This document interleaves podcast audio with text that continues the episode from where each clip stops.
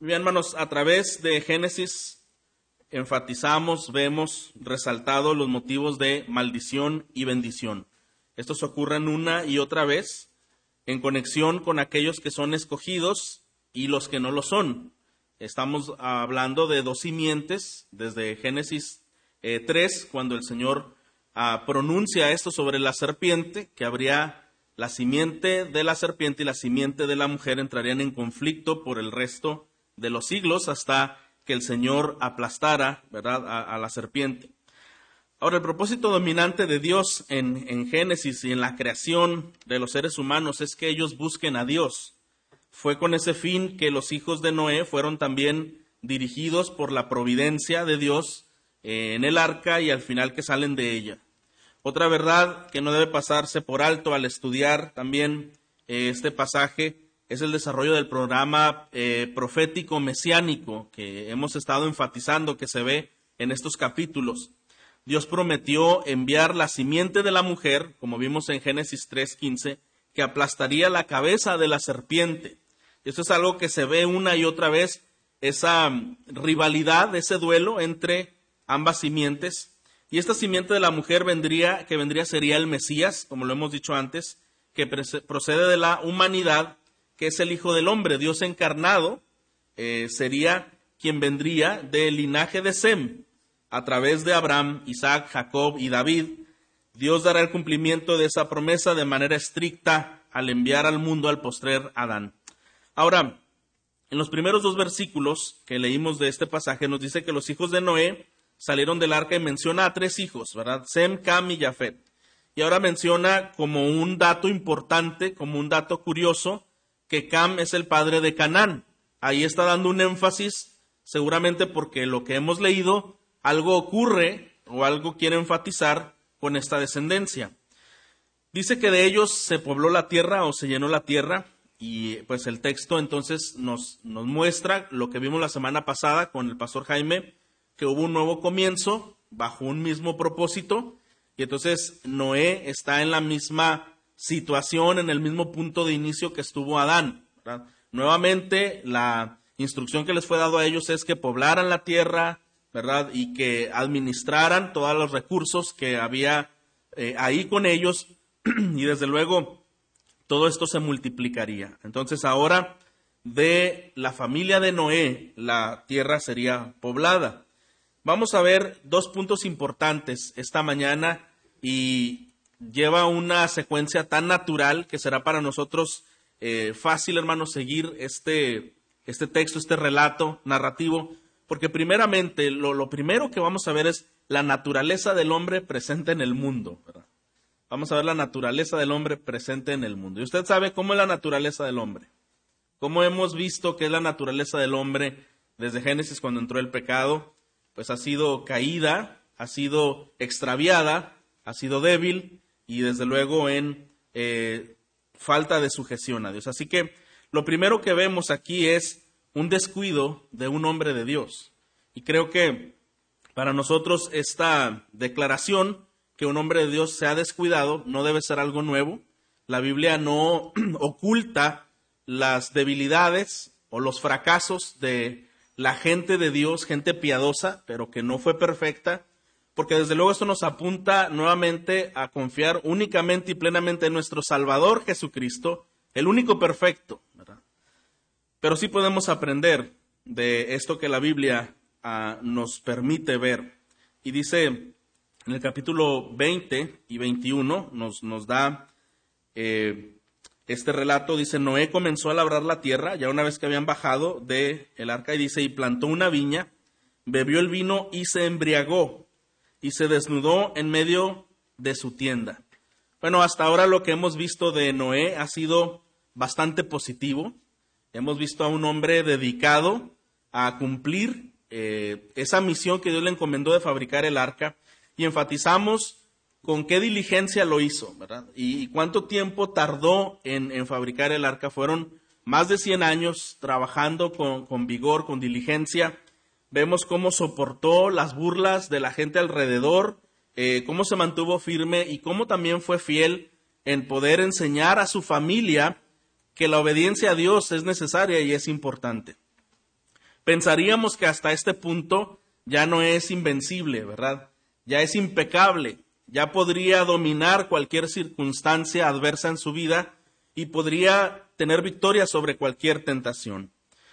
Pero lo que esto nos, nos señala, hermanos, es que después ya de un buen tiempo que ellos estaban nuevamente habitando la tierra, eh, ellos tuvieron tiempo incluso para sembrar, para plantar una viña, y bueno, pues estas plantas crecían, daban fruto. Fue necesario que llegara el tiempo de vendimar también y extraer el zumo de las uvas y permitir el tiempo de la fermentación. Fue un proceso que llevó tiempo, y era muy natural pensar cuando este texto nos dice que Noé eh, tomó, ¿verdad?, de, de la vid y se embriagó. Quizá pudiéramos pensar, bueno, y si quizá lo hizo con cierta inocencia, con cierta ignorancia, no, no, no entendiendo lo que esto pudo haberle provocado en, en sus sentidos y en su comportamiento. Pero algo que sí es importante, hermanos, es que no hubo una precaución, ¿verdad? Y, y esto nos habla, por eso decimos, un descuido.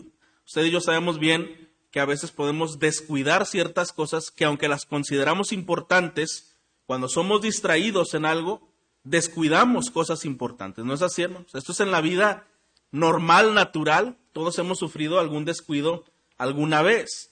Algún descuido en la cocina, algún descuido en la escuela, algún descuido en el trabajo.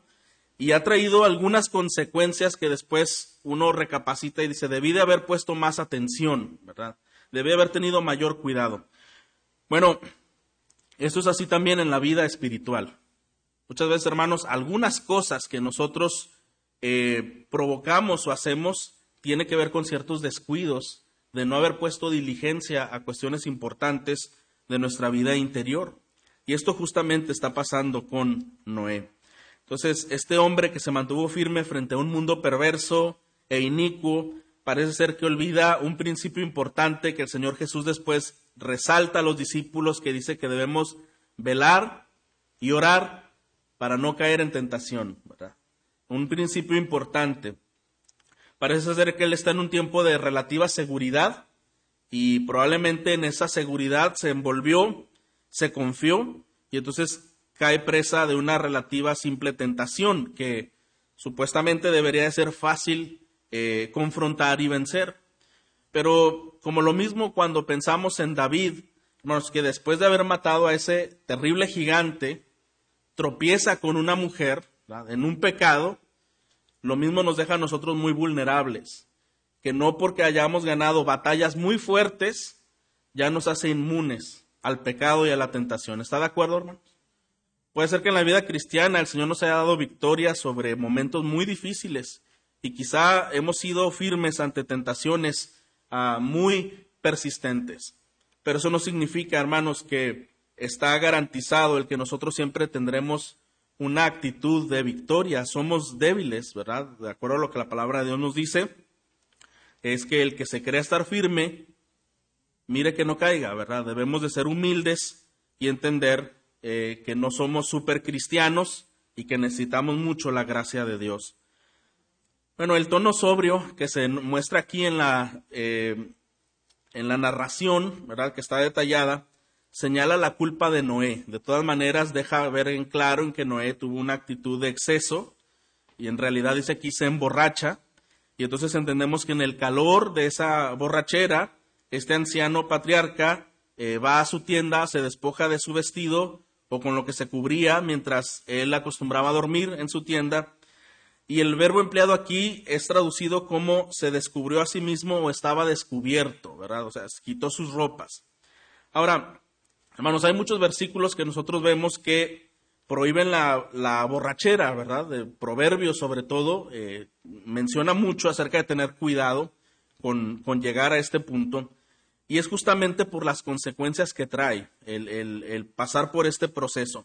No solamente consecuencias físicas de salud, muchos se pueden enfocar en eso, pues es que va a traer daños, y desde luego que va a traer muchos daños, pero no solo en lo físico, hermanos, o en la salud, sino también hay muchas consecuencias de pecado derivadas de la embriaguez. Y eh, leía acerca de un eh, pastor que además de esto es médico, y él mencionaba que el alcohol deprime los centros inhibitorios del cerebro.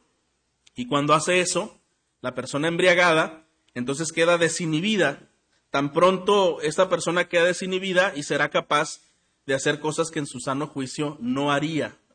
Queda como libre, sin ninguna conciencia tan eh, clara en, en, su, en su mente, y entonces puede hacer cosas que en su sano juicio no haría. Imagine usted entonces eh, cuánta exposición es para, para una persona estar en ese estado y hacer cosas de las que después tendría un gran arrepentimiento de haber hecho um, por estar desinhibido. Muy bien, ¿qué es lo que vemos entonces de esta caída de, de Noé? Dice, bueno, que él se desnuda en medio de su tienda y al parecer él no está pensando ninguna consecuencia futura de lo que él acaba de hacer. Él quizá pensamos, bueno, eh, a lo mejor era un momento de celebración, él estaba muy contento, él tuvo algunos excesos, pero ¿qué pasa? Quizás se duerme y ya las cosas... Pues, pues pasan, ¿verdad? No, no, no pasaba mayores. Pero una vez, hermanos, nuevamente, cuando nosotros entramos en una negociación con el enemigo, siempre vamos a perder. ¿Está de acuerdo? Si nosotros queremos negociar algo con el enemigo, siempre vamos a perder. Porque el pecado esclaviza y va en dimensiones más allá de lo que uno puede imaginar muchas veces. Sucede que, eh, de acuerdo al versículo Uh, veintidós, mientras Noé está eh, eh, embriagado y, y dormido, dice versículo veintidós, Cam, padre de Canaán, vio la desnudez de su padre y se lo contó a sus dos hermanos que estaban afuera. Este es un texto eh, un poquito uh, controversial, ya que hay interpretaciones de las acciones de Cam. Si usted ha seguido todo el relato, después de que Cam ve la desnudez de su padre, y cuando Noé vuelve en sí, él pronuncia una maldición hacia la descendencia de Cam. Si nosotros vemos esto, quizá diríamos, ¿por qué es tan drástico si solamente eh, vio la desnudez de su padre? Pero hay mucho en juego, hermanos, en la interpretación de este texto. Mire, para empezar hay tres interpretaciones, y las quiero comentar, son las tres interpretaciones más fuertes de este texto, para que usted considere y tenga estos elementos, por qué hay tanta severidad en el juicio que viene derivado de esto. La primera es que algunos comentaristas han interpretado que la acción de Cam fue un acto de homosexualismo. Esto es que explicaría que la expresión vio la desnudez sea un eufemismo para indicar que hubo un acto sexual. Yo creo que desde de entrada esto nos parece bastante escabroso. Su argumento es seguido por nueve veinticuatro cuando dice que Noé supo lo que Cam le había hecho. Ahora, cuando yo leí esta interpretación, se me hizo bastante fuerte poder concebir que esa sea la única interpretación. Pero algo más, eh, y vamos a ver una segunda interpretación, de acuerdo al vocablo que se menciona aquí, eh, la palabra ra, que significa mirar atentamente, es que él pudo haber mirado, no con inocencia, ¿verdad? Eh, no accidentalmente, sino que esta interpretación argumenta que muy posiblemente Cam miró a su padre con una mirada antinatural, y por lo tanto estaba violando la dignidad y el decoro de su padre con una mirada lasciva, sin que haya ocurrido nada más, pero solamente esa mirada, esa intención. Pero hay un tercer argumento, una tercera interpretación, y yo podría inclinarme un poco más a esta, y es, la gran mayoría apunta en esta explicación que Cam aparentemente solo contempló la desnudez de su padre, pero al hacerlo trajo una satisfacción carnal en el aspecto que pudo burlarse despectivamente del fracaso que estaba viendo ante su padre. Probablemente esto viene uh, de eh, que él, él sale y lo cuenta a sus hermanos y lo cuenta con un regocijo, ya que esto es una terrible ofensa a la dignidad, desde luego, de su padre, a quien le debía el más profundo respeto. Esa actitud de Cam mostraría una rebeldía, una rebeldía hacia su padre, y, y no solo a él, quizá incluso las... las reglas morales con las que había crecido, con las que Noé le había instruido, y las reglas, desde luego, que Dios había eh, puesto en el corazón de Noé. Entonces él se regocija del fracaso de su padre, poniendo de manifiesto que hay un resentimiento, no solo contra Noé, sino también contra las reglas morales establecidas por Dios. ¿Y por qué pensamos que esa interpretación podría ser muy, muy posible, hermanos? Bueno, en este punto eh, vimos anteriormente la caída de un hombre de Dios, ¿verdad? Un descuido de un hombre de Dios. Pero en este punto lo que yo quiero enfatizar es que usted vea la creciente irreverencia de una nueva generación. Lo mismo pasó con Adán. O sea, Adán se descuidó con su esposa, pero ¿qué vemos después de Caín? Una irreverencia completa, absoluta. Es decir, el pecado del hijo superó al pecado del padre de una manera ya desinhibida. Bueno, lo mismo estamos viendo aquí. Mientras Noé está siendo descuidado de su vida personal y de lo que él había enseñado, ahora vemos en alguno de sus hijos una maldad eh, creciente y una falta de reverencia en, en esa nueva generación. Entonces, eh, no nos debe sorprender esto, ya que, hermanos, algunas personas, escúcheme bien, algunas personas se regocijan o se podrían regocijar del fracaso de sus padres o de algunos líderes. ¿Usted cree esto? Hay hijos que pueden regocijarse del fracaso de sus padres o de algunos líderes. ¿Y por qué cree que esto sucede? Esto sucede porque ha habido un resentimiento pecaminoso que se encuentra guardado en ellos y contra Dios, por supuesto. Y en el momento en que ellos pueden ver una falta en alguna de las autoridades, especialmente en los padres, llega esa satisfacción de, mira, tú también eres, ¿verdad?, un ser humano, tú también caíste, y entonces yo ahora tengo, como decimos, ¿verdad?, el sartén por el mango, ¿verdad? Ahora tú no me puedes decir a mí que yo estoy mal. Ahora tú no me puedes corregir a mí. Ahora yo te corrijo a ti, ¿verdad? Y es tristemente, hermanos, la, la fascinación del pecado, ¿verdad? Y ese es el trabajo del enemigo, hermanos. ¿Cuál es el trabajo del enemigo? Acusar, ¿verdad? Acusar. Entonces, notamos esto. Y no solo, hermanos, en estos tiempos. Eh, ayer yo veía con, con, con mi esposa algunas eh, declaraciones de algunos hijos de pastores o gente que creció mucho en la iglesia y cómo contradecían la Biblia, se burlaban de la Biblia, lo hacían público a través de redes sociales y de otro tipo de medios para querer decir, yo no estoy de acuerdo con lo que eh, escuché mientras crecía en una iglesia, ¿verdad? Ya de una manera pública y queriendo que otros participen de ese tipo de pensamiento. Sí nos parece algo delicado y creo que estamos justamente en ese momento. Por eso cuando llegamos a este capítulo, algo que, que hemos enfatizado, hermanos, los mismos problemas que vemos ahora fueron los problemas del inicio de la, de la humanidad. ¿Verdad que hemos dicho esto? Muchas cosas tan similares y la Biblia dice, ¿verdad?, que cuando venga el Hijo del Hombre eh, serían los días muy semejantes a los días de Noé, ¿verdad? En esa maldad, en esa proliferación, en ese crecimiento de maldad. Bueno, es interesante, hermanos, que muy poco tiempo después del diluvio los seres humanos se hayan olvidado de someterse a Dios para seguir el camino de la decadencia espiritual. Es lo que vemos aquí. Apenas no había pasado mucho tiempo y otra vez la humanidad se hace presente con su naturaleza.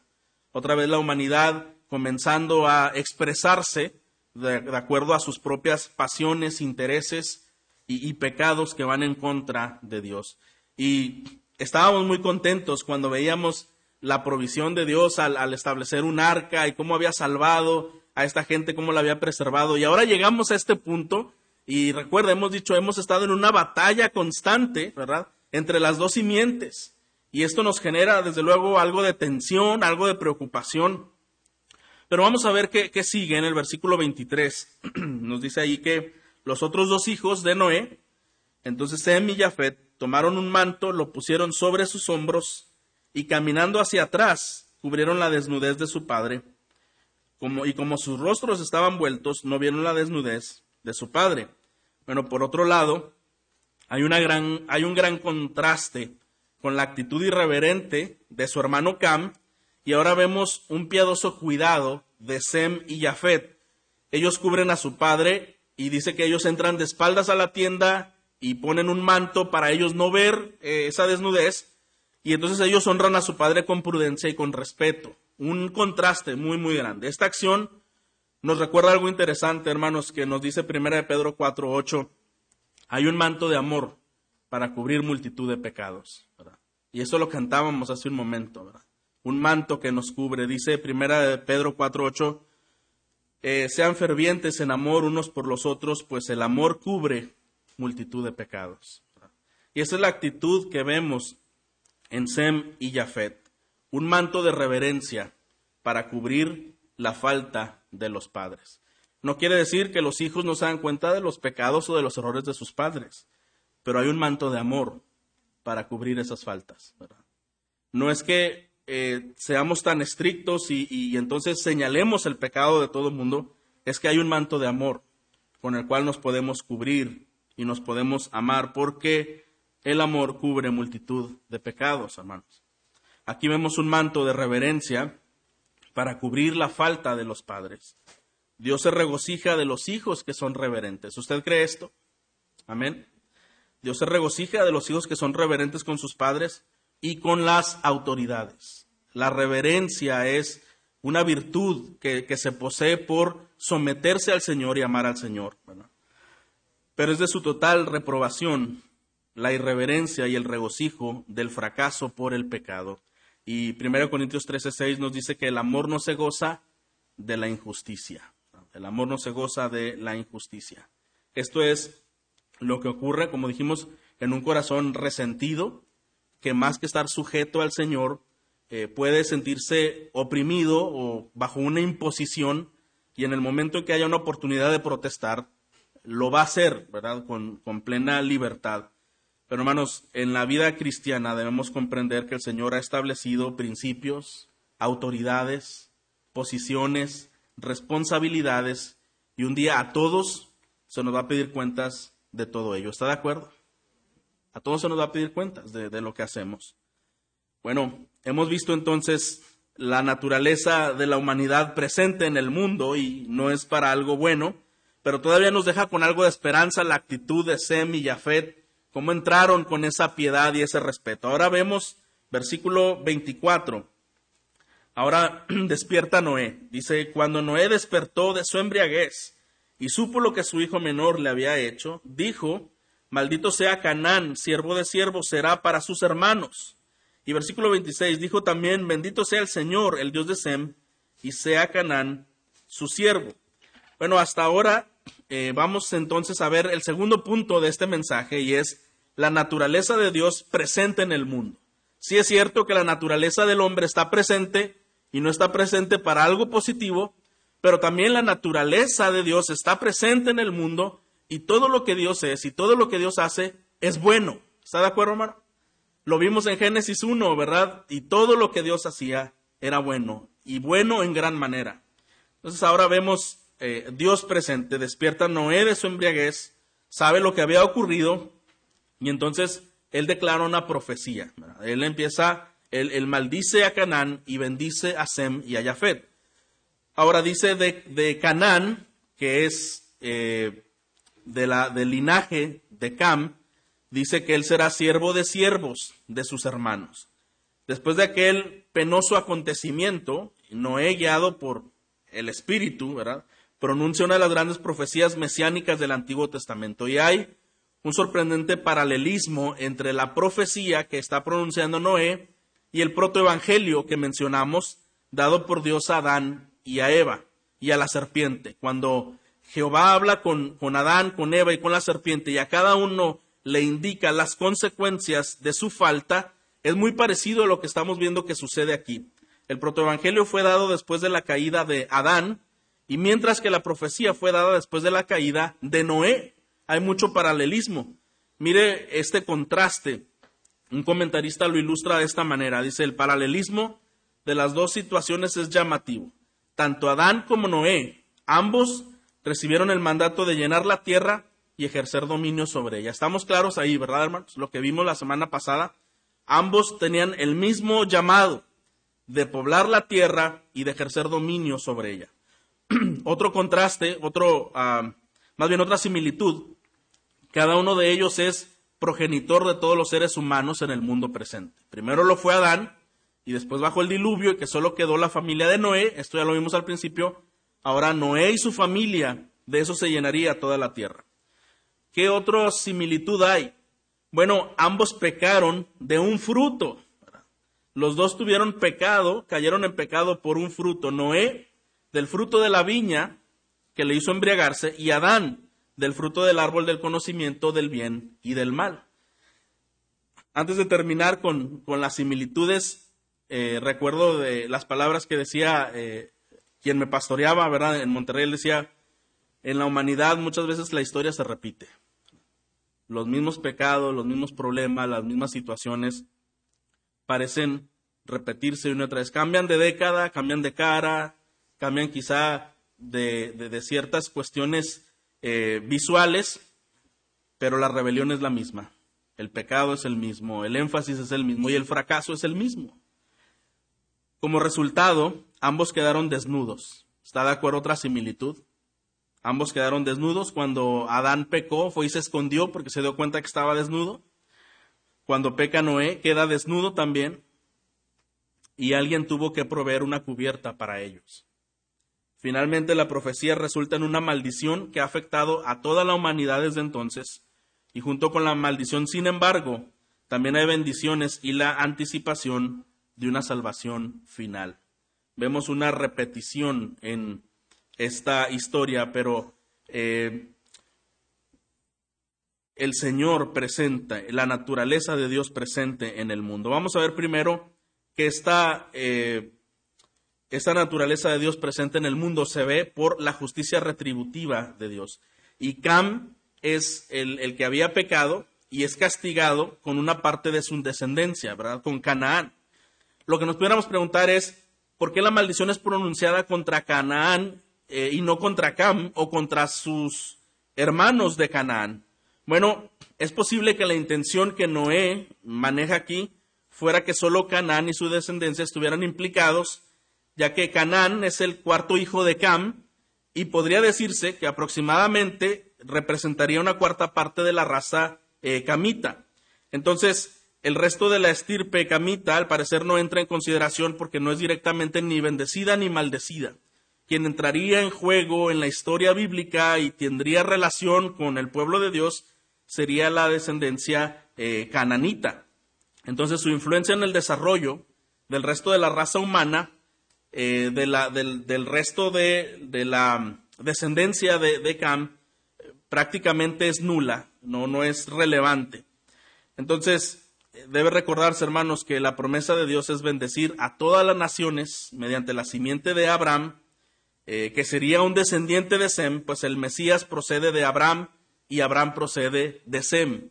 Y recuerda otra vez, el Señor preserva la simiente de la mujer de donde vendría el Salvador. De modo que todas las familias de la tierra serían benditas a través de un descendiente de Sem. De ahí vendría el Mesías, ¿verdad? Por eso el Señor, mientras Eh, Noé declara juicio sobre Cam o sobre Canaán, su descendiente, también exalta a la descendencia de Sem o a Sem. Vemos también la gracia soberana de Dios en pos de cumplir justamente el plan redentor a través de la simiente escogida.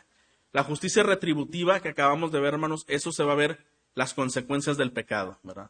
Dios muestra que Él es justo, Dios muestra que su palabra es verdad, Dios muestra que Él no puede tolerar el pecado. Pero por otro lado, también Dios muestra que su plan no será obstruido ni desviado de ninguna manera. Dios muestra eh, otra vez esa, ese plan electivo donde vendría la simiente eh, de la mujer, el Salvador. Y ahora dice en el versículo veintiséis, dijo, «Mas bendito por Jehová mi Dios sea Sem, y sea Canaán su siervo». Es lo que está pronunciando aquí Noé. La traducción sugerida es, «Bendito sea Jehová, Dios de Sem», es lo que quiere decir. Bendito sea Jehová, Dios de Sem. El patriarca Noé expresa una emotiva alabanza a Jehová, y esto es producida por la grandeza, la bendición dada a Sem, ¿verdad? El uso de, de Yahvé, el nombre personal de Dios, como el guardador del pacto, apunta el hecho de que Sem ya guarda una relación pactada con Jehová, y que su bendición yace completamente en esa relación. Una simiente especial, escogida, que el Señor preservaría. Mediante esta bendición doxológica, Noé pide que el Dios guardador del pacto sea reconocido, sea santificado como el autor de la vida y las victorias de Sem. Entonces, en la intervención de Dios, en la naturaleza de Dios en el mundo, vemos su preservación, su cuidado a sus propósitos fieles, hermanos, y vemos también, evidentemente, Dios de manera soberana escoge a Sem para que fuese la simiente de la mujer y a través de él enviar a aquel que a la postre aplastaría la cabeza de la serpiente. Entonces, otra vez el Señor, como guardó a Noé, de donde vendría, ¿verdad?, el linaje, ahora guarda a Sem, y su descendencia sería eh, quien el Señor eh, tomaría en cuenta para eh, donde vendría el Salvador. La gracia soberana siempre abre un bendito futuro, hermanos, tal como cuando escoge a los sucesores de Sem, a Abraham escogió y no a Nacor. Si nosotros recordamos las historias, el Señor escoge a Abraham, no a Nacor, a Isaac y no a Ismael, a Jacob y no a Esaú, a Judá y no a José, ¿verdad? Entonces vemos siempre ese contraste que tenemos que tener atención. ¿Y cuál es la bendición de Sem? Porque dice, bendito sea Sem, ¿verdad? Bueno, a través de Sem, Dios enviaría la más grande de todas las bendiciones a la humanidad, y es decir, de Sem vendría el Mesías, la simiente de la mujer, Dios manifestado en forma de hombre para proveer redención a los pecadores. La simiente de Sem, a través de Abraham, Isaac, Israel, David, proporcionaría la victoria total y final sobre el pecado, y la muerte y al mismo Satanás serían vencidos de la descendencia de Sem. Qué gran bendición, hermanos, pudo recibir Sem, ¿verdad?, en ese momento, eh, que de él habría bendición, y de él vendría quien aplastaría al enemigo y todas eh, sus eh, compromisos que vienen con él. Por otro lado, los descendientes de Canaán serían siervos de sus hermanos. Eso es lo que pronuncia aquí, ¿verdad? Cam sería siervo de Sem y siervo de Jafet. Las naciones cananeas servirían a naciones semitas y también a naciones jafitas. Dice en el versículo veintisiete, engrandezca Dios a Jafet y habite en las tiendas de Sem y sea Canaán su siervo. O sea, eh, Canaán tenía que servir a las a la descendencia tanto de Sem como de Jafet. ¿Y qué significa Jafet? Jafet significa ampliar o agrandar, y esto es un dato interesante, ya que quiere decir que Dios agrandaría a Jafet en sus tiendas con Sem. Podría traducirse de esta manera, los descendientes de Jafet también, hermanos, son los indoeuropeos, los que conocemos nosotros, ¿verdad? O los arios, esa raza eh, que se ha extendido y ha prosperado en, en muchos sentidos a través de vastos territorios, y ellos han abarcado desde la India, toda Europa y todo el hemisferio occidental. Y son bendiciones de Dios, son declaraciones que Dios ha hecho. Sem es sin duda, y desde luego entendemos, Sem es la figura central de la profecía, y Jafet ha de habitar en las tiendas de Sem. El significado puede verse también en el Nuevo Testamento cuando hay un llamado a los gentiles, ¿verdad?, que, que se injertan a, a, ese, a, a ese árbol, a esa vid, a través de la bendición que venía de los judíos, del evangelio. Bueno, dice también en el versículo veintiocho y veintinueve, para terminar, dice, y vivió Noé después del diluvio trescientos cincuenta años, y fueron todos los días de Noé novecientos cincuenta años, y murió. Estos dos versículos, hermanos, concluyen la historia de Noé. Él vivió trescientos cincuenta años después del diluvio, y es decir, que fue un total de novecientos cincuenta años. Solamente dos personajes superan por muy pocos años la vida de Noé. Y este es Jared, que vivió novecientos sesenta y dos años, y Matusalén, que vivió novecientos sesenta y nueve años. Ellos vivieron más que Noé. Aquel gran patriarca, hermanos, vivió en medio del ambiente más corrupto que la humanidad haya conocido hasta hoy. Y sin embargo, Noé fue conocido por esta característica de andar con Dios, ¿verdad?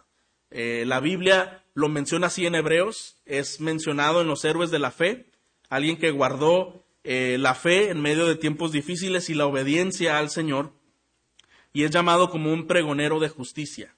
Ahora, el Señor como quiera no deja descubierto que no fue un hombre perfecto, y eso estamos claros todos, pero no por no ser perfecto, hermanos, significa que no haya sido un hombre que la Biblia lo destaca como un hombre de fe. Y eso es algo que agradecemos a Dios. Es el Señor quien prolongó la vida de Noé. Pudiéramos verlo también como una recompensa de su destacada piedad en ese mundo que vivió. Ahora, tome en cuenta algo interesante. Noé vivió lo suficiente para ver dos mundos, ¿verdad? El antidiluvio y después del diluvio, ¿verdad? Noé vio dos mundos, vio dos, dos cosas, cómo la humanidad eh, se comportaba y los planes que el Señor tenía, pero ¿sabe una cosa? Siendo heredero de la justicia, que es por la fe, también Noé fue a ver, al morir, un mundo mejor que lo que vio aquí, ¿verdad? Estando en presencia con el Señor. Yo creo que todos deseamos, hermanos, uh, poder marcar en nuestra historia, si bien entendiendo que no seremos personas perfectas, ser tomados en cuenta como personas de fe. ¿No es así, hermanos? Personas de fe. ¿Qué pudiéramos concluir, hermanos, de este relato que hemos eh, meditado en esta mañana? Yo creo que el Señor tiene mucho que decirnos, que cada vez que la humanidad está presente, hay complicaciones, ¿verdad? Hay pecado, y eso es algo inevitable. Podemos recordar que las generaciones cada vez eh, se vuelcan más, y es creciente más la irreverencia y la falta, ¿verdad?, por supuesto, de respeto hacia Dios. Pero por otro lado, vemos también que Dios sigue guardando a los suyos, ¿verdad?, y que su plan no es derribado, que el Señor sigue firme en sus propósitos. Pero también este es un llamado personal a nosotros, hermanos. Cada uno de nosotros pudiéramos pensar, ¿en dónde me encuentro ahora mismo? ¿Y cómo está mi relación con el Señor?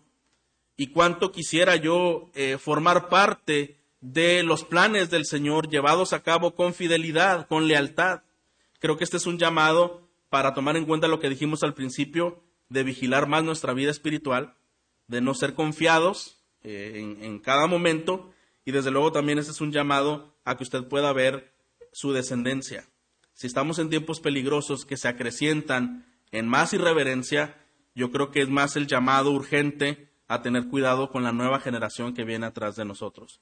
Algo de esto hemos hablado porque quisimos expresar cómo era la, eh, eh, el arca, no como una figurita, ¿verdad?, doblada y con una jirafa en el centro y muy cómico y caricaturesco, sino hemos dicho a los niños enseñarles la verdad y enseñarles de manera grande, porque ellos reciben enseñanzas grandes en la escuela, ¿verdad?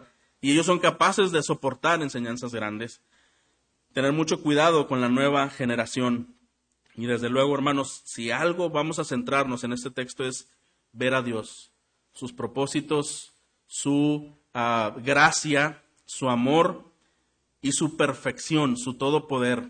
Nos alienta y damos gracias porque ese Dios es nuestro Dios.